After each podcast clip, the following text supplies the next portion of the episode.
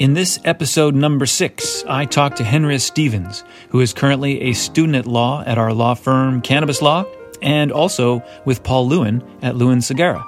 Prior to law school, Henry worked in the agriculture, healthcare, and international development sectors for nearly 20 years over three continents. She has worked in small grassroots organizations and large multinational corporations. She is a champion of justice and fairness and returned to law school to hone her advocacy skills. Before joining cannabis law, Henria volunteered at a social justice focused sole practitioners law firm whose practice areas included civil litigation, human rights, and labor and employment. She also attended the Michener Institute and successfully completed Health Professionals' Introduction to Cannabis to better understand the medicinal and therapeutic uses of cannabis. Welcome to the podcast, Henry Stephens. Ah, well, thanks so much, Russell. I'm happy to, to have you here. This is this is great. Have you had any other podcast interviews, or are you? Is this the first? This is the very first. I mean, I was a little bit nervous to be honest, um, but yeah, I'm. It's my first podcast ever. So here we are.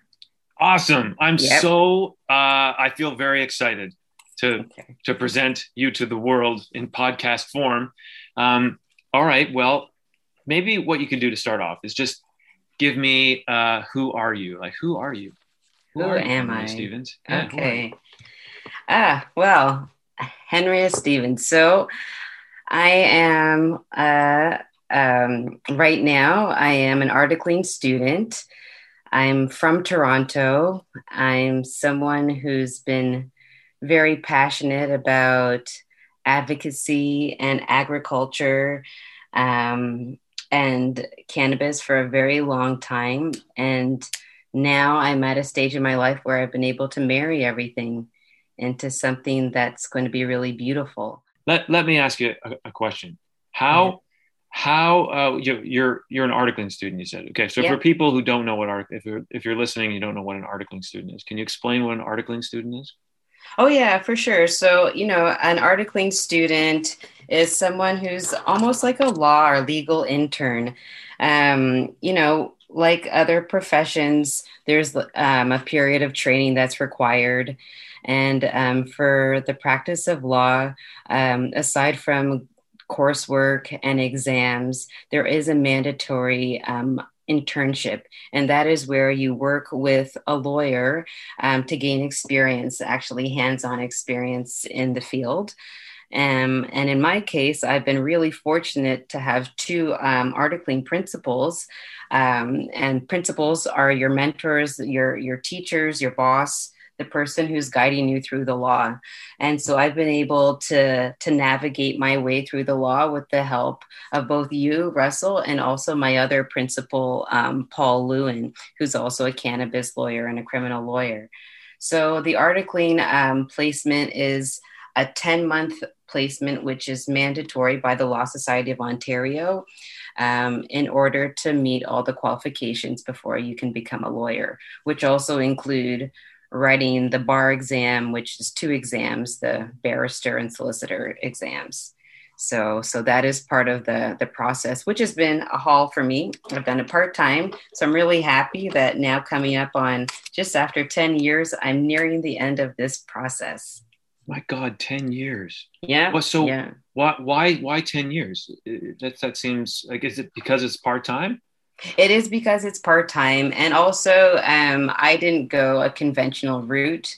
Um, I had already been working um, in the international development sector and agriculture for several years.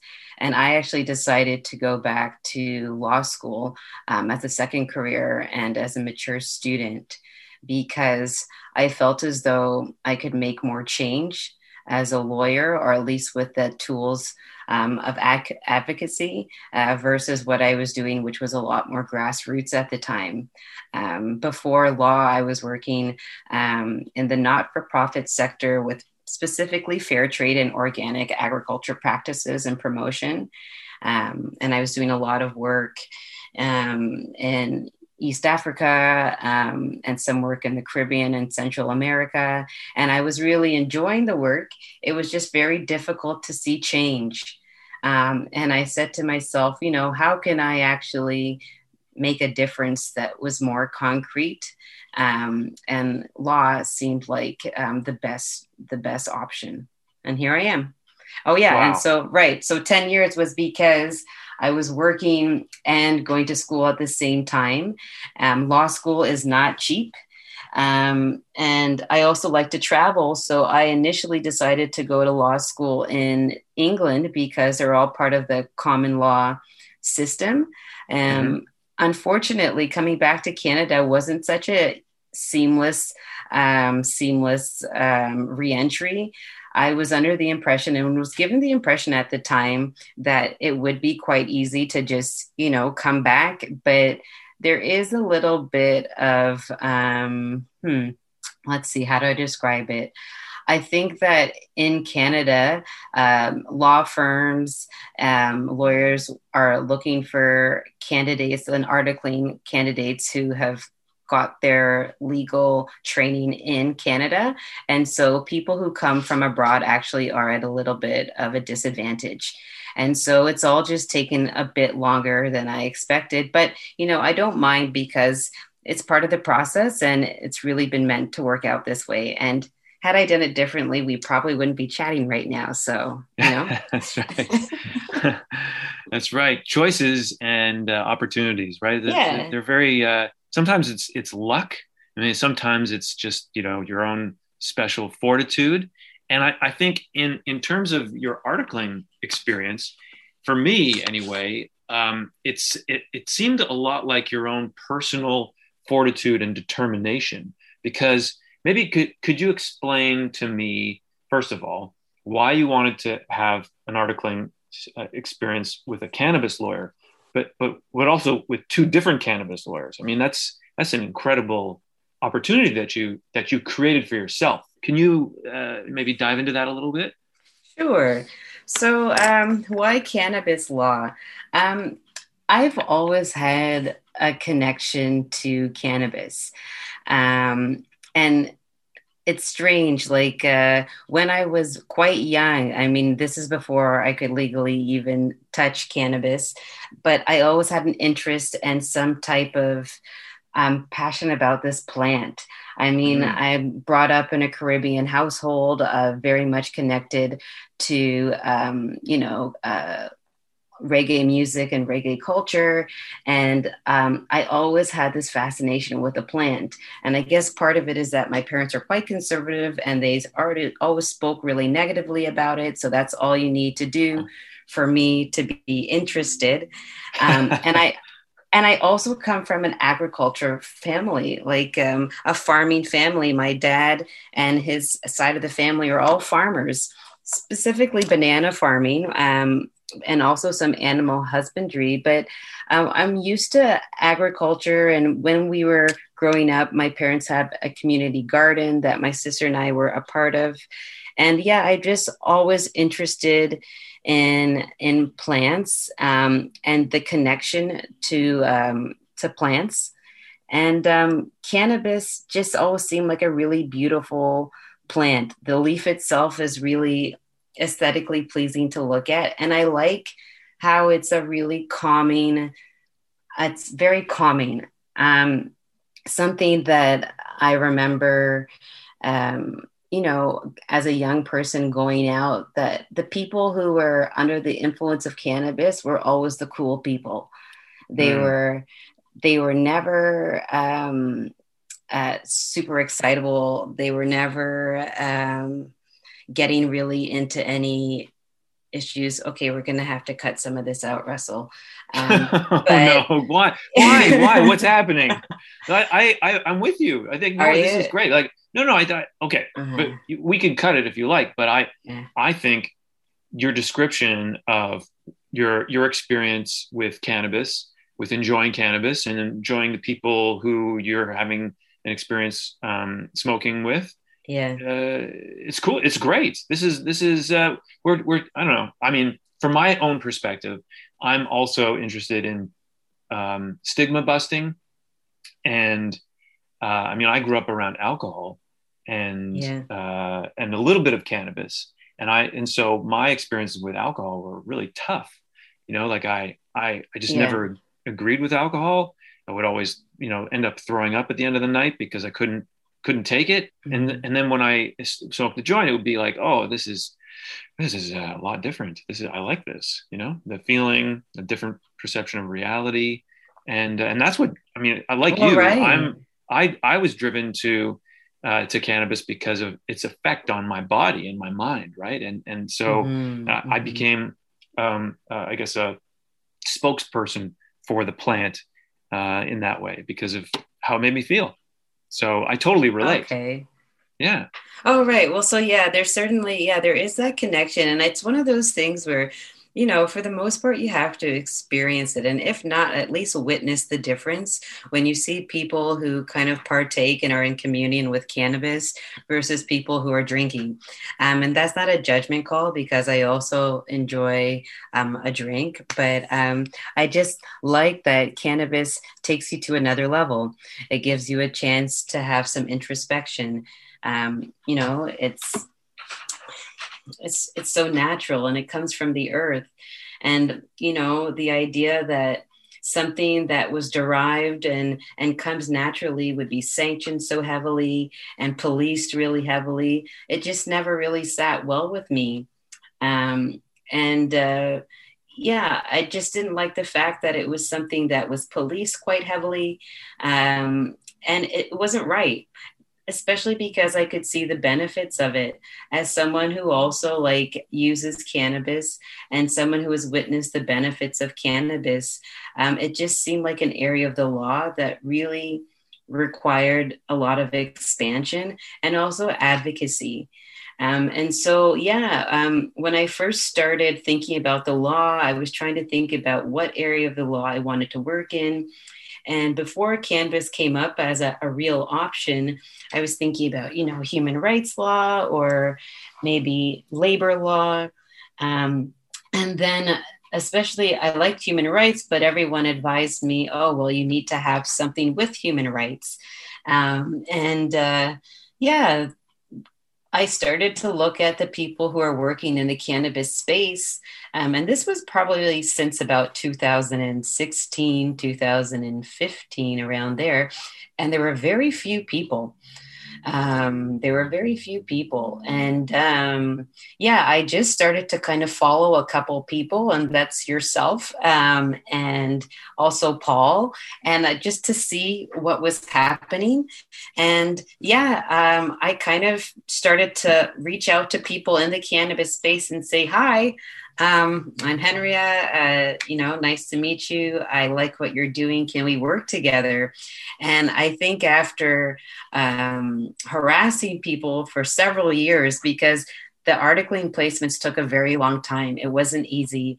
Um, you know, uh, there aren't a lot of cannabis lawyers, um, and it's not like it is the most lucrative area of the law. So um, it's an area where you really have to to work at it.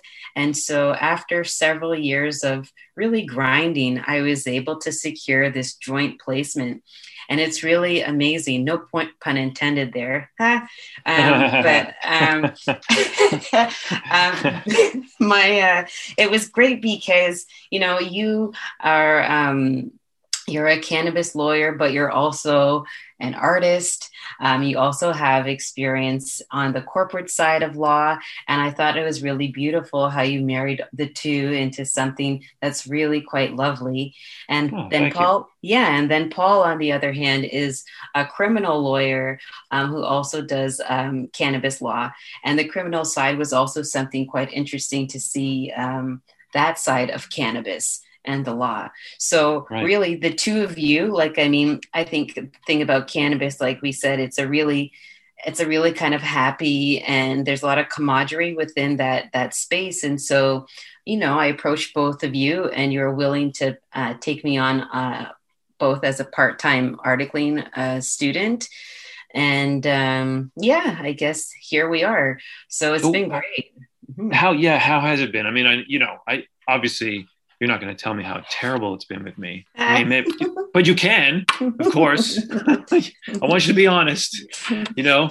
Um, but uh, but how really how has it been, especially during like, during the pandemic? I mean, it, what a crazy time to be an articling student for two lawyers, two different lawyers, and all the different re- responsibilities you have in the cases you're you're doing and like how i mean it, it must be a lot is it yeah well, right. It has been a real uh, balancing act. And COVID, I'm not too sure if COVID has helped or hindered it, but, um, you know, COVID has made it certainly a unique experience. I mean, I had to, um, you know, navigate the court system, which was now all virtual, uh, mm-hmm. which was not really something we were ever prepared for. And also, um, it's very different areas of cannabis. Cannabis law is very broad. If you think about cannabis and how it relates to so many different things, that um, you know the work that I see with both of you is very, very different. Um, a lot of uh, the work um, I've done with Paul has been more with uh, the AGCO, um, and that is for people who are looking to, um, you know, establish uh, licensed, uh, uh, sorry, establish um, cannabis stores as LPs, licensed producers. And then um, there's been a lot of pro bono work for both. Um, for both of my placements in the cannabis space because something you know people you know should understand is that cannabis has not been this lucrative market that it is. I mean, most people who are in the cannabis space pre um, pre legalization were doing it from a medicinal standpoint. Um, uh, and they were doing it because they were passionate about the plant, not because they wanted to get extremely rich. And so a lot of the clients that that I've been serving are people who actually um, don't actually have the money um, for for legal representation, which is really kind of sad because these are people who have either been sanctioned for for cannabis uh, before it was legal um, and are now not benefiting from actually being able to work in this space or they're people who've been discriminated against because of cannabis you know we've seen people who've had issues with their employers because they are medicinal I'm sorry, medical cannabis users. We've seen people who've been at risk of eviction because they use uh, cannabis as medicine and they grow it in their homes. So, um, it, when it comes to advocacy, that has been I'd say the biggest part of the work that I've done. I mean, even working with medical patients who are trying to get um, their insurance covered um, for for their medical cannabis, or who are just trying to, um, you know, be treated without discrimination or, or risk to their to their growers. So i mean it's been it's been really quite varied um, and very interesting and exciting because it's constantly evolving. Um, new issues crop up a lot and then there's also the issue of people who have been heavily sanctioned, like I mentioned before, by cannabis uh, legal um, cannabis um, laws in the past, as it was illegal, who are now still not able to participate fully in the cannabis space. So, I mean, I mean, as happy I as I am about legalization, it hasn't really benefited um, people in a very uh, um, in a in a in a fair manner, I would say. Um, mm. So, so yeah, it's it's been tricky. Yeah, let, let's let's tackle one of those things. You said said a lot of great things, and I wanted to want to follow up on on some of those. One one is um, the uh, discrimination that people are experiencing, either if they're a tenant and they're growing cannabis for medical purposes, or they're an employee and they're uh, are they are they losing their work because of, of medical cannabis use? I mean, tell, maybe let, let's drill down to employees first, and and because you've written a blog piece which we're going to post this week, oh, and nice. I want and yeah, yeah, it's a great piece. I want to um, I want to kind of give a full um, uh, description of what what you've uh, written. Maybe you can tell me a bit about uh, what you learned in terms of employees and cannabis use on the job for medical purposes and do they have to disclose can you keep it private you know um, drug testing maybe just to, you know kind of run through some of the things you've you've discovered Okay, so I mean, with cannabis, because it's a new, it's new to, uh, like it's it's recently, um, um, anyhow. Let's start that over. Um, so the issue with cannabis is that the laws don't cover all the issues. There's a lot of gray, and a very big area of gray is the employment, um, the employment sector. So you have you have laws that talk about um, impairment, and and that's quite vague. Um, and the law right now says that it's up to the employer to um, put forward some sort of policy, um, and a policy to say what is allowed and what is impairment. Um, but it is up to the workplace and the employer to enforce this. Um, it, so it's very tricky because it depends on the policy that your company has. Um, and the other caveat is that if you are working in a space where there is, um, uh, let's see here, how to describe it, is just you have, um, sorry, I've lost my train of thought. But um, what I want to say is, were you thinking um, of, of like uh, if you're working at something that um, like you're driving a bus or right right but there's a term a forklift or... there's a term for it that i can't remember like i'd like to refer to my um, piece but if you are in if you're working in an area where you're you are operating um, uh, machinery, heavy machinery. Um, there's certain there's certain areas of, of of employment where you cannot have any type of um, impairment at all. Um, when the term I'm reading reading from your your blog, right? Your your draft blog piece right now. Safety sensitive position. Right there, you go. Thank you. Safety sensitive yeah. positions and safety sensitive positions could be if you're a bus driver, um, if you are working with heavy machinery, um, say you're working um, you know washing the windows of, of buildings especially in the construction uh, um, in the construction uh, sites that type of work there is for the most part zero tolerance. Um, mm. and there is also the expe- expectation that you disclose.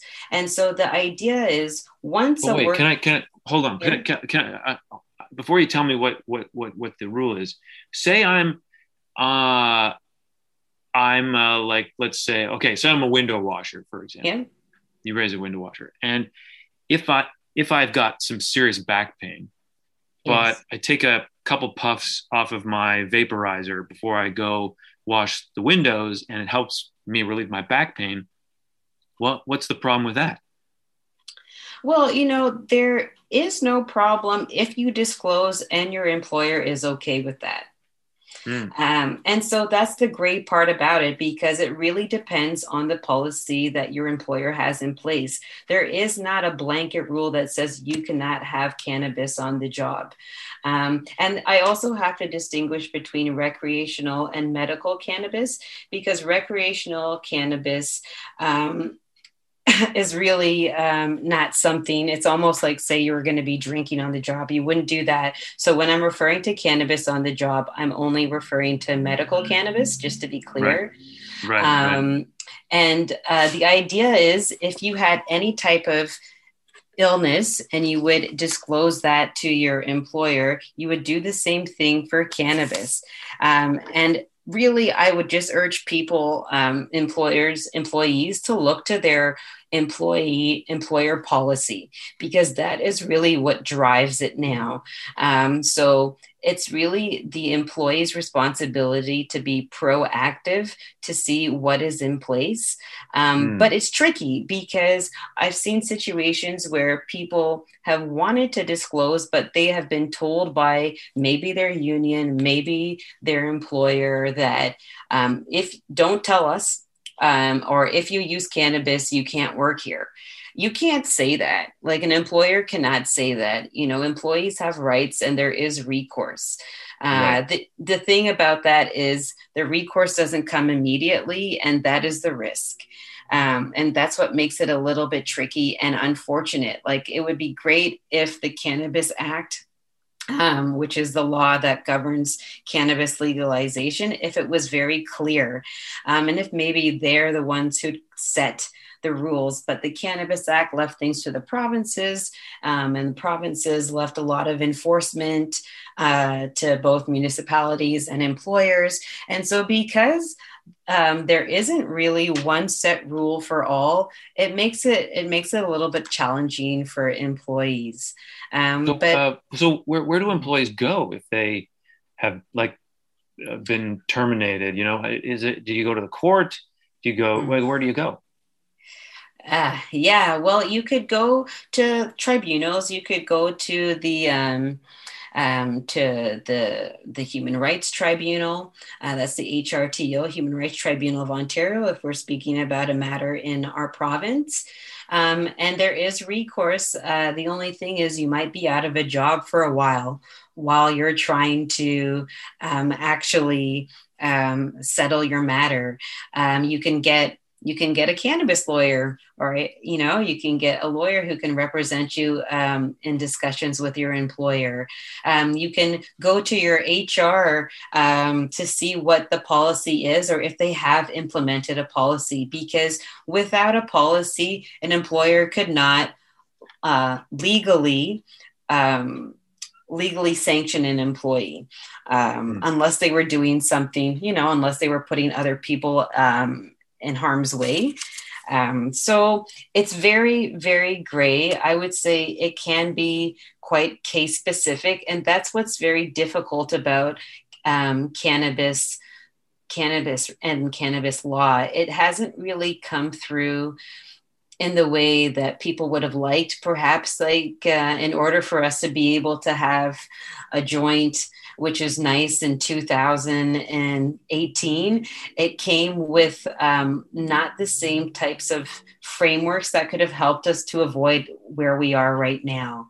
Um, okay, so what like what's what's somebody to do if they want to instead of have a glass of wine in the evening, they want to smoke a joint, or they want to have an edible, or they're using something with cannabis in it that that may come out positive on a drug test. What if, what if they're uh, they have drug testing at their uh, place of work and they're a recreational user. And so they're going to test positive. What uh, is is it could they get fired? I mean is it is this is this something that you're that you've seen or that you've uh, heard about or is there is there a way around this or is there a way through this or what's uh, what are your thoughts on that? Well what i've seen is that um, First off, drug testing is also quite tricky in Canada. It happens very rarely and it happens in really highly um, specified areas that usually require heavy machinery. Um, not even our, our trucking, our truckers have mandatory uh, uh, drug testing. So it's, it, it's very rare and employees can actually say no to drug testing. Um, you know, unless it's for actually uh, a the the employer can prove that it is actually required, you know, as part of the the job to say that you have you have no drugs in your system at all, and there's very few of those um, jobs in. Um, I would say in Canada, but what an employee can do, and I can't say so much for a recreational employee so much as a medical user, is say with documentation why they need cannabis. And so far, we've seen that if an employee has the support of a medical professional who says, yes, they needed to treat this, and yes, this can actually enhance their job performance, em- employers have to honor that and they actually have to accommodate their employees. Um, they have to accommodate employees, in fact, until it is too much of a burden in terms of the financial cost. Um, there is, if you refer to my um, my blog post, there is there you know there's a term for that, um, Russell. Uh, I mean, it's it's there that says like it has to be. Um, oh shucks, what is it? Um, undue mm. hardship of the employer. That's you can they have to accommodate until it's undue hardship.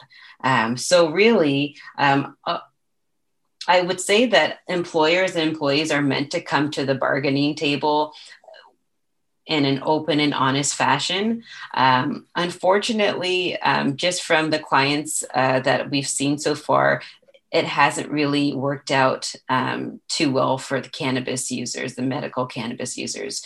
We've seen that they have been sanctioned. We see that they have been let go, um, but it's you know been deemed to be another reason not their medical cannabis use. And so this is an area where there has to be more protections for employees. Right. Yeah. excellent. I, I, totally i couldn't find it. I'm glad you glad you uh, you uh, you figured it out. You're you do you know for the first time on a podcast Henria you're doing amazing. I think um, this is great. I I want to i want to go on to uh, the other area of discrimination which is for tenants so you yeah. have experience with tenants and cannabis use and landlords uh, uncomfortability yeah, we do. Unfortunately, um, that's also a big issue. And, you know, I put this back to the idea of education and awareness about uh, cannabis. Unfortunately, in the past, there, you know, the media shone a spotlight on uh, grow ops and people's homes and mold and how it's so dangerous for uh, landlords and just beware and don't allow it to happen. But, yes. you know, the technologies have changed so much and really improved. And if you just, you know, um, if you just you know a, a, simple youtube video could help somebody but really there's so many resources now online about how to have a safe grow. So we have seen more than once where we have clients that have a very safe grow for their medical purposes and landlords because more to do with their own bias than because any risk to their property have said to their have threatened their their tenants have said you have to leave or you have to you have to cut down all your plants or or mm. or, or we won't have you and that is against the law that that is against the law and it's very discriminatory and it doesn't actually um, it doesn't serve anybody well because the issue is people are growing their own medicine because of the cost of cannabis. Even though cannabis is legal, it is not that affordable, especially for medical users. I think um, people often forget there is quite a gap between the recreational user and the med- and the medical user of cannabis. Some people really need to be accessing their cannabis multiple times a day and in very strong forms like so oil um, very often with medical users they use cbd um, which is you know cannabis uh, that isn't uh, doesn't have the same psychoactive effects as cannabis with thc mm. and cbd is much more expensive. Uh, the seeds are more expensive. Uh, it's not as popular in the LPs. They don't they don't sell it as much because it doesn't get you high, um, and so medical users are actually have been losing out a lot in terms of cannabis legalization. They're still paying the same amount of money for their cannabis, if not more.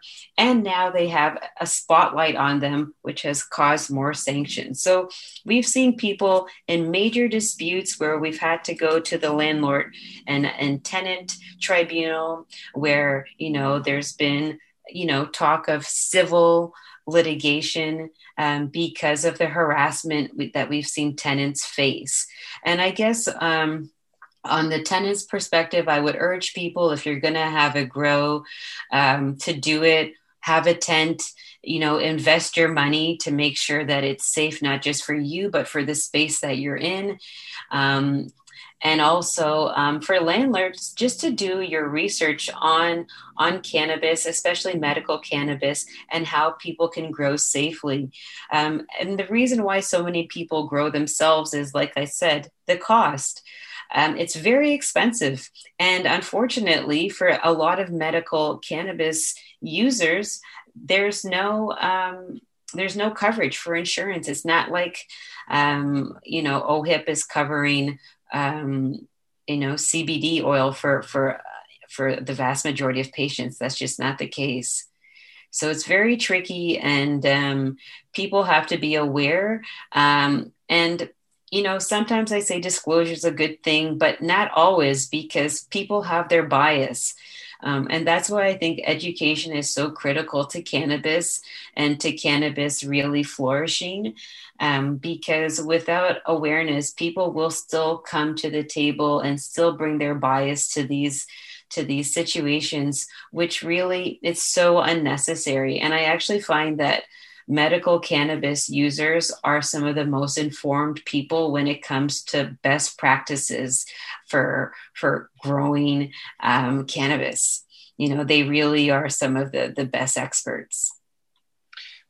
As as we uh, evolve in our um, scientific evidence and and the number of studies for medical cannabis and the efficacy as as we're beginning to compile more and more evidence. Is there that right now everything is really reliant upon not everything, but the a large majority of medical cannabis come um, the efficacy comes from people's experiences. Do you have personal experience with medical cannabis and its effect and its usefulness? I mean, is this something that came out of your own personal experience, or it, did it just come out of research? Um, well, no, it's a bit of both, actually. Like, aside from just my personal interest in cannabis, not just as something recreational, but its benefits, um, I also have seen firsthand the uh, the benefits of medical cannabis. Um, like I mentioned before, I grew up in a relatively conservative household, um, and I could not openly talk about cannabis or really even let my parents know I was ever um, using cannabis. That was just a no go in my household. Right. And um, in fact, over this past summer with COVID, um, it was my first opportunity to grow my own cannabis plants. You know, now we're all entitled, um, legally entitled to grow four plants. And I said, hey, let me give it a go. And I was growing them in my parents' backyard, unbeknownst to them because they spend their time in the Caribbean. And uh, I was a bit nervous about when they were going to come up and see these plants in the backyard. And I was actually kind of even um, talking to friends about maybe they could take some of the plants because I was afraid my parents would destroy them and that would destroy me.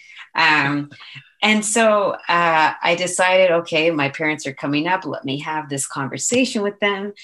And I was so pleased. And I mean, I mean, this is gonna sound kind of odd. My my cousin, my dad's favorite favorite cousin um, was uh, dying of prostate cancer in St. Mm. Vincent and the Grenadines, where my family's from, and he was, um, you know, uh, I would say pretty much a lifelong teetotaler um, and mm-hmm. someone uh, you know, a medical professional, a gynecologist, and someone who was did not believe in cannabis until he started to deal with the pain from his cancer, and the only thing that was able to help him was cannabis.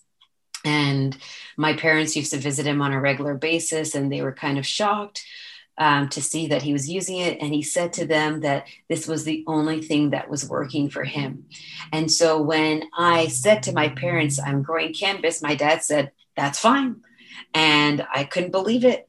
Wow. I, I, I couldn't believe it. But see, that's where education is so important. People have all these there's so much stigma attached to cannabis that isn't warranted and it comes from politicians it comes from big pharma it comes from you know just you know lack of awareness and my parents didn't realize how beneficial cannabis could be and when they saw how it helped um, my dad's cousin, uh, they were sold.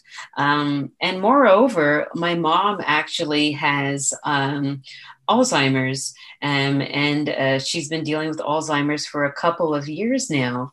And mm. we, we have seen as a family the benefit of cannabis for her in terms really? of her anxiety, in terms of her appetite, um, mm. in terms of um, helping to keep her calm, in, in terms of helping her with sleep.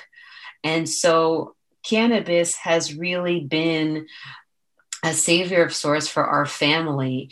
And I never expected when I first developed my relationship with cannabis that it would have, you know, that the plant would have so many benefits to me um, and and and to me in a very broad way you know in terms of career and family and health but it has been so great i mean i really have to say cannabis um, has been like a lifesaver for our family especially when it comes to my mom and her alzheimer's um, so yeah, um, wow. she she uses the cannabis that I grew.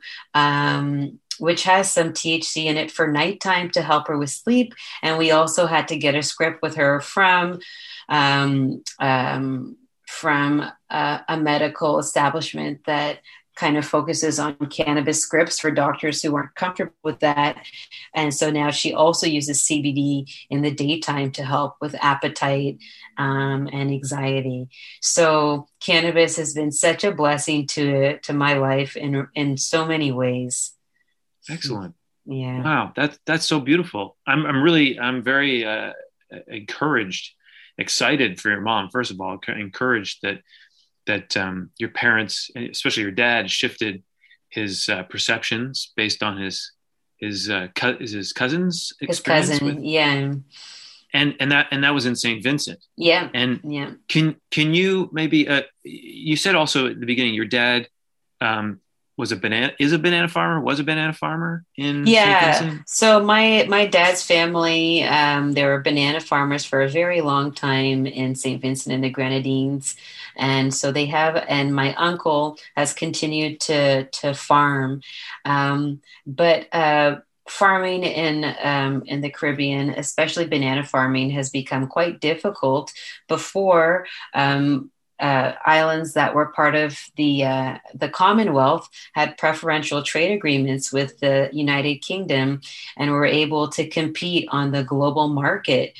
Um, but um, with the World Trade Organization and and free trade, those preferential agreements were scrapped, um, and so they could no longer compete against you know these um, uh, I, I want to say the Doles and Chiquitas of banana farming, and it was right. no longer it was no longer viable.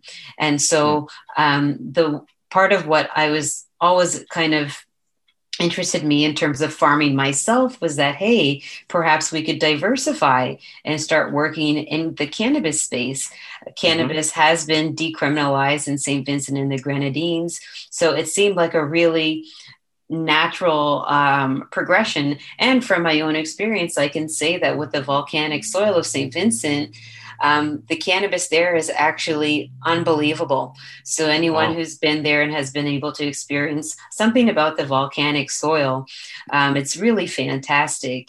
And so I thought, hey, great, let us do this. But, you know, like I said, there are these negative connotations with cannabis and in the Caribbean. Um, when it comes to, you know, like I talked about the reggae music, there's this idea and stigma um, about, you know, people who maybe aren't so productive in society and just based on nothing really, just real stigma, which I think was something that was um, encouraged by politicians and the ruling class just as a way of, of controlling people. But um, right. now that it's legal, it is actually something that my family is starting to investigate seriously. Um, the government of St. Vincent has a, a major contract with a cannabis producer in California, and so they have rented out quite a bit of their their land to to this um, this one uh, company. But farmers are are now encouraged um, that they're not going to get their crops burned down by you know the American government. Um, which happens quite a bit in St. Vincent and many Caribbean islands. Um, that's not happening anymore. And so farmers, I think, recognize that this is a crop that is actually quite viable um, and can help sustain um, sustain the economy um, in a way that bananas can no longer can, can, no longer do. Oh, excellent! I'm really excited to hear that. That's great. Mm-hmm. A, a, welcome shift. Oh, and, for sure. Um, um, I can't. I, I have got to visit St. Vincent. I've got to. You know. You do. I've never been to St. Vincent. What what what's it like as an island? So, St. Vincent and the Grenadines is a small island um, as compared to the other um, bigger, more popular destinations like Jamaica or Barbados. Um, with St. Vincent, up until I think 2015, I believe you couldn't go um, to that um, that set of islands directly.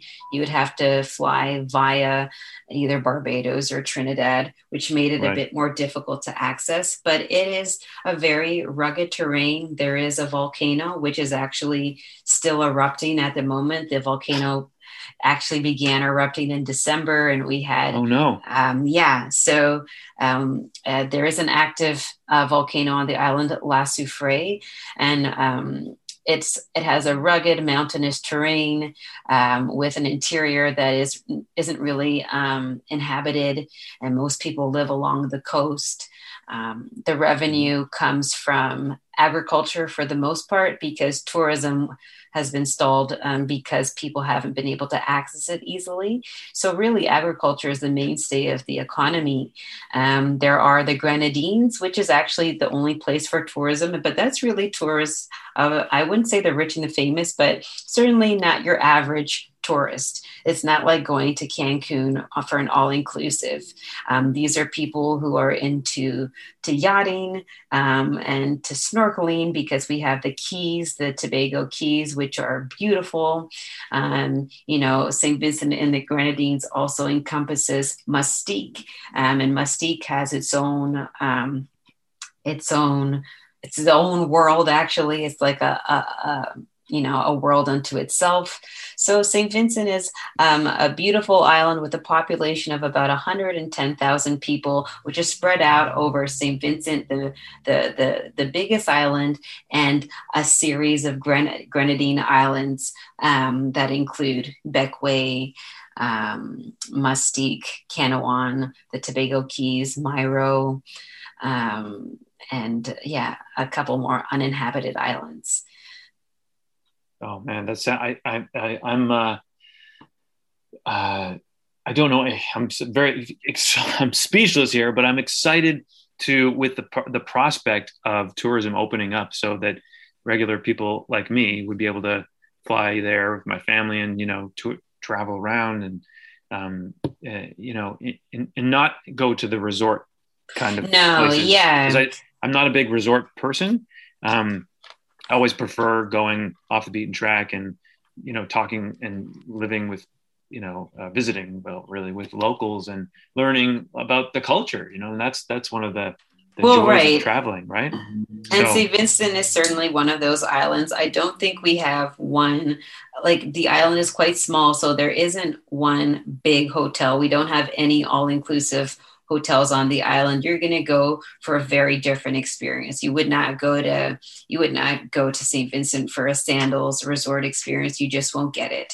Um, right. It's certainly a lot more um, uh, rustic, and it is um, a very different experience than you know. I've been to several islands, and there's really nothing like St. Vincent. Um, it's very unique, and um, yeah, you just have to experience it. It's a beautiful place. Beautiful. And I, I know you mentioned um, education, going back to education and, and how your family has been transformed, really. It sounds like transformed yeah. with the potential wanting to embrace cannabis as a potential, uh, uh, you know, crop to farm. And, uh, and in, in your experience, you you've also been really interested, uh, I know, in senior education and senior use of cannabis. And um, maybe can you tell me a bit about that? I mean, because your your parents are are they they're seniors right? Yeah they're seniors. And yeah they're the perfect example of the lack of awareness and people who are brought up at a time where the stigma was so strong that their ideas about cannabis were formed not from their own experiences but you know what they were being told by their religious leaders and, and politicians of the day. And so i recognize that there is a real gap when it comes to understanding the benefits of cannabis especially with senior citizens who could benefit so much from cannabis as mm-hmm. medicine. Mm. Um, you know, um, seniors suffer a lot from issues like arthritis and, and chronic pain. And CBD oil is so good for that. Even, even cannabis with THC is very good for that. And you can do it in small doses. I mean, uh, some um, there's the idea that you're going to get high, but it's not. People can microdose. And there's also a lot, especially because there is so much science behind it now, you can titrate.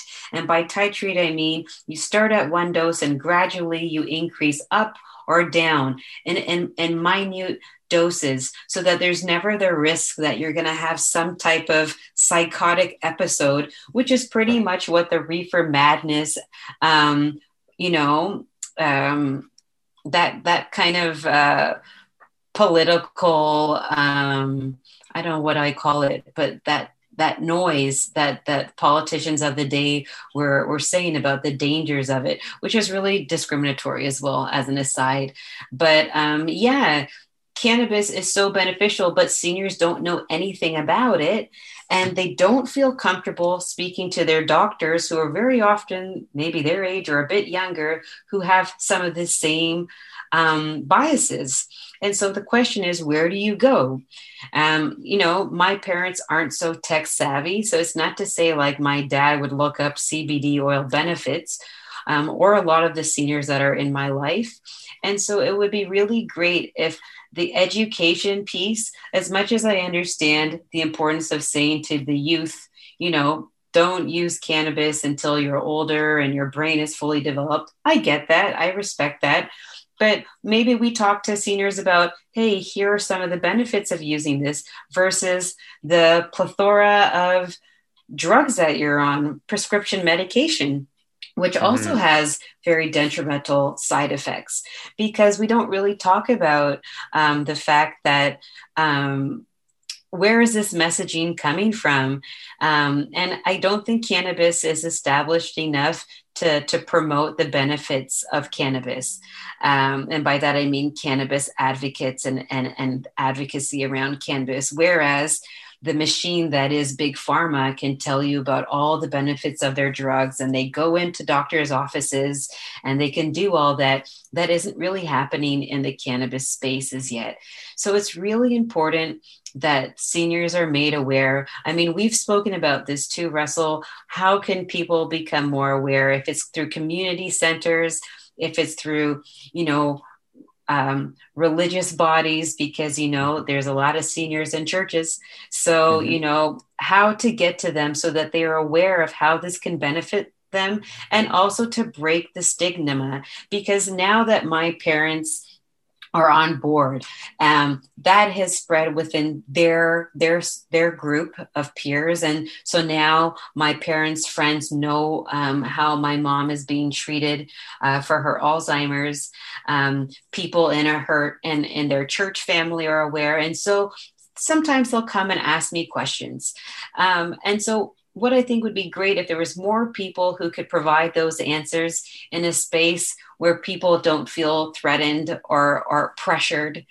Um, and that's really lacking with cannabis legalization. We made it legal, but we didn't actually tell people what we were what we were making legal. And so all mm-hmm. people think it is is a drug that you can use recreationally and not a medicine that can really help um, and and help people's lives in a really fantastic and fundamental way. Hmm.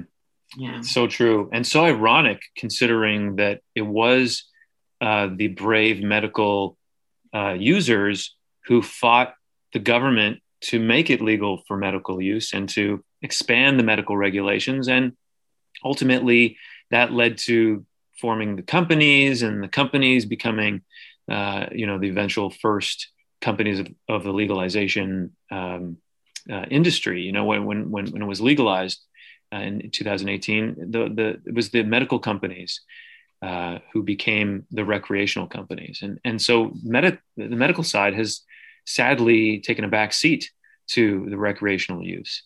And yeah, so bad. Yeah, that's it's uh, it's kind of backwards in, in a way to, to the way it, it uh, all rolled out. Totally. Um, I mean, I feel yeah. like if people were aware of the history of cannabis and understood, like, first off, cannabis wasn't always illegal in Canada, it was legal. Um, and then um, all these, all these, um, you know, cannabis, I think it was even um, opium, a couple other drugs became like, uh, you know, like class class A uh, um, prohibited substances. And it mm-hmm. wasn't really because there was proof that said, hey, these are very dangerous. I mean, I'm not even going to include psychedelics in this, but really just that people weren't aware, there was lack of education, and there's one or two outliers. Um, that might have motivated politicians as well as this new big lobbying group that was big pharma. I mean, in the United States, aspirin replaced cannabis as the leading um, uh, prescription of choice, wow. but people don't know that or talk about it. Women used to be prescribed cannabis for their menstrual pains, for anxiety, and then they discovered aspirin. And, and then cannabis became illegal. Um, and the situation wasn't very different in Canada. So, mm. yeah, if only people knew the history, I think they would also have a better understanding and respect for the plant. It wasn't the plant that was bad, it was really how politicians decided to treat it. Um, like we we in fact were the ones who created this stigma around cannabis that wasn't something that cannabis actually created itself and and then during the prohibition so many people unnecessarily criminally sanctioned uh, receiving, you know, jail time, criminal records, and now that it's legalized, uh, what's the government doing? Anything? Well, well, Lord Russell, let's not talk about that travesty because my. Well, let's talk about it. Let's talk about it. I want to get. I want to deep, deep dive into it. because it's so unjust, you know, and I think you know back to advocacy and why cannabis. I mean, imagine now cannabis has turned into a multi-billion dollar industry and there's still people who are in jail because of cannabis possession like if that is not obscene then i don't know what is. Mm-hmm. and so we have we have legalized cannabis but we have done nothing for the people who have been heavily sanctioned over the years and and you know let us be clear that it's not just people it is like by and large brown and black bodies you know yes. i mean i think 80% of the cannabis criminalization was perpetrated i shouldn't say perpetrated but affected affected um, you know people of color um, yes. and so black people and indigenous people were were much more uh, were were were um, charged at a much greater rate than anyone else for the same types of charges. Um, and they were they were sent to prison for longer um, and they're still there and even with legalization um, people are still carrying criminal records that um, impact their ability to even participate in the cannabis space something I find um, really gross about cannabis legalization was that the law actually states that if you ever were charged with cannabis, um, cannabis, uh, any type of cannabis related charges, you couldn't actually apply for an LP. So mm-hmm. we have a lot of the experts from this space who cannot legally work in it um, which is just absurd. So the people who are running cannabis are corporate are corporate suits, not people who are actually. I'm, I mean, I'm maybe generalizing a little bit. There are people who've made it into the space who really believe in what they're doing, but there's a lot of people who are in it who are part of the sanctioning. I mean, Brian Mulroney is um, on the board for for what was Canopy. I mean, Julian Fantino is on the board of a cannabis uh, company, and these are people who, I mean, under the Mulroney government, they were tough on crime and tough on drugs, and under Fantino, people were being um, imprisoned at really alarming rates. And now these these these men are are benefiting um, they are benefiting so much from it financially and their cronies are benefiting from it. Well the people who've been working really hard either to provide something to people um, because they believe in the plant are still are still either languishing in jail or not able to fully participate.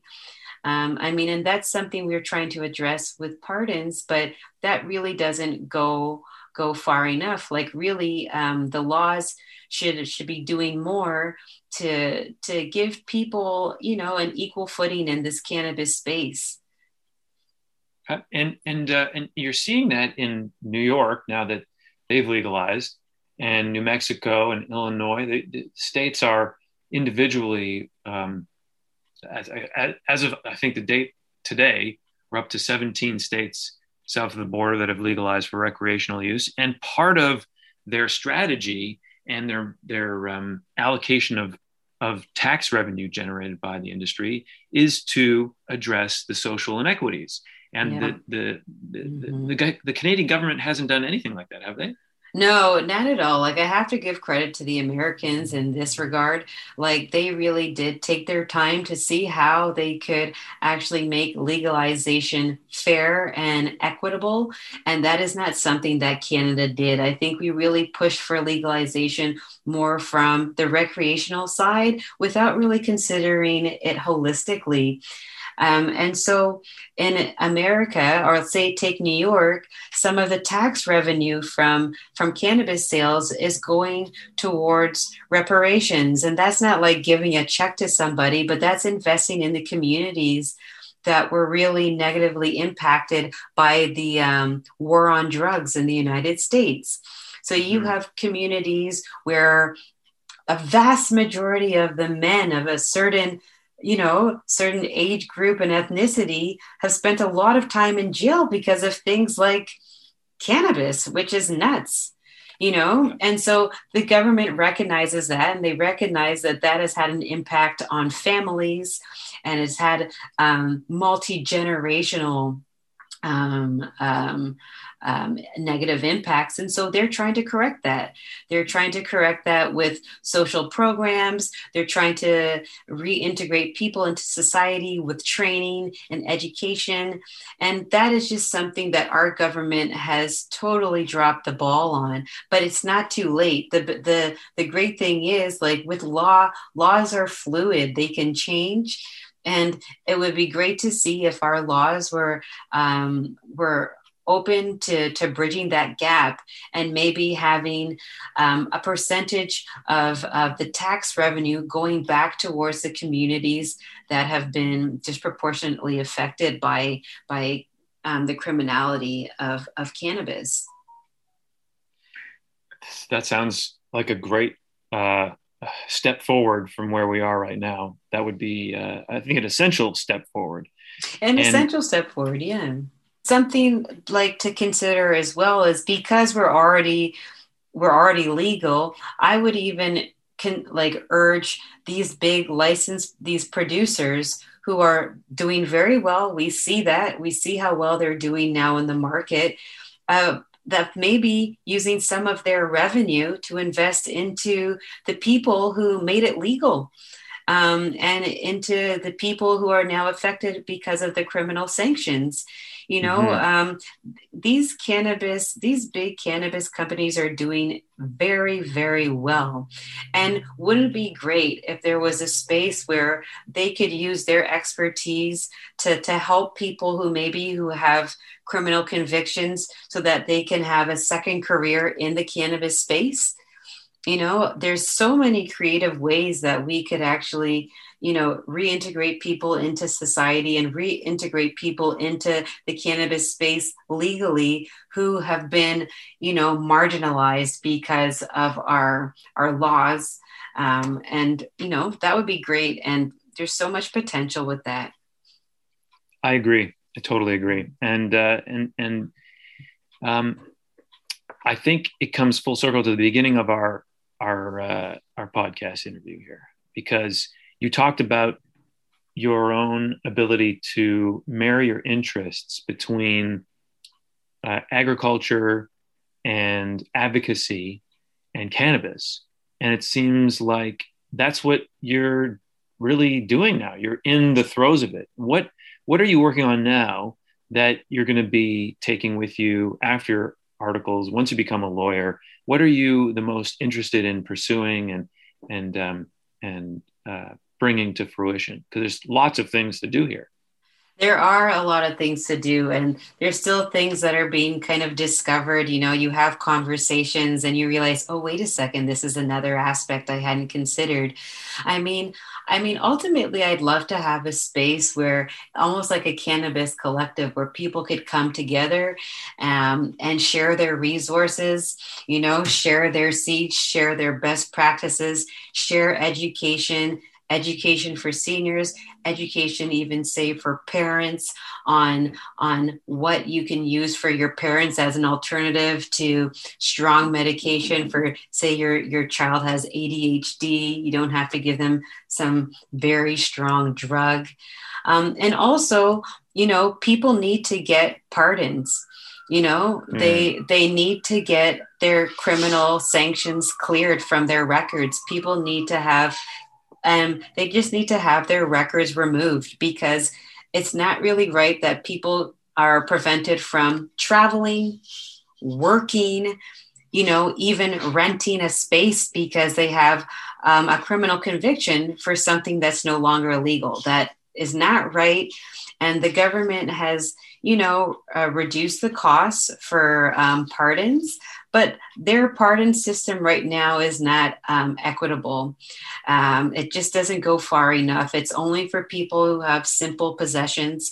And so, something that I'm looking towards expanding on is how to make pardons available for everyone with cannabis convictions. Of course, there's certain areas, like, say, there was violence involved, um, something of that nature. I, I, mean, I wouldn't include it under that umbrella, but really and truly, why does anyone still have a cannabis conviction? Mm-hmm. Cannabis is legal. Mm-hmm. You know, and why are people still sitting in jail for cannabis? Like, I mean, I'm not talking about um, that real kind of criminal, um, perhaps um, there's a real criminal element when it comes to perhaps gangs. I'm not really speaking to to that, but there are people who just decided, hey, I'm I'm gonna try and and and and share this cannabis, and and some undercover cop didn't like it, or someone who was pulled over. Um, and and they found cannabis and shucks like those people should not still be in jail they should be mm they should have equal participation in, in, our society. And I, you know, part of the advocacy work that I'd like to continue on is making sure that everyone can participate fully, not just in society, but also within the cannabis space. That's a great way to end our discussion. That's fantastic. It's been mm-hmm. such a pleasure, Henria. Thank you so much. Oh, hey, well, this has been really great and fun for me too. I didn't know what to expect, but it's been super, Russell. Like, I'm really happy that we made this happen. And I mean, this is a conversation that could really go on to in so many different tangents. Um, so, yeah, perhaps it's something that we continue to revisit because there's so much to be said and so much to uncover. Excellent. I look forward to it. Yes, we'll have another one for sure. Okay. Until then. All right. Thanks so much. Thanks for joining us for this interview with Henria Stephens. You can reach her on Facebook or at cannabislaw.ca. This podcast was recorded in Toronto, Canada on May 11th, 2021. The podcast engineering was done by my co producer Jeremy Benning at Treehouse. The beautiful music was created and performed by Albert Wong. And I thank you for listening and staying tuned for the next episode of Cannabis Law in Canada.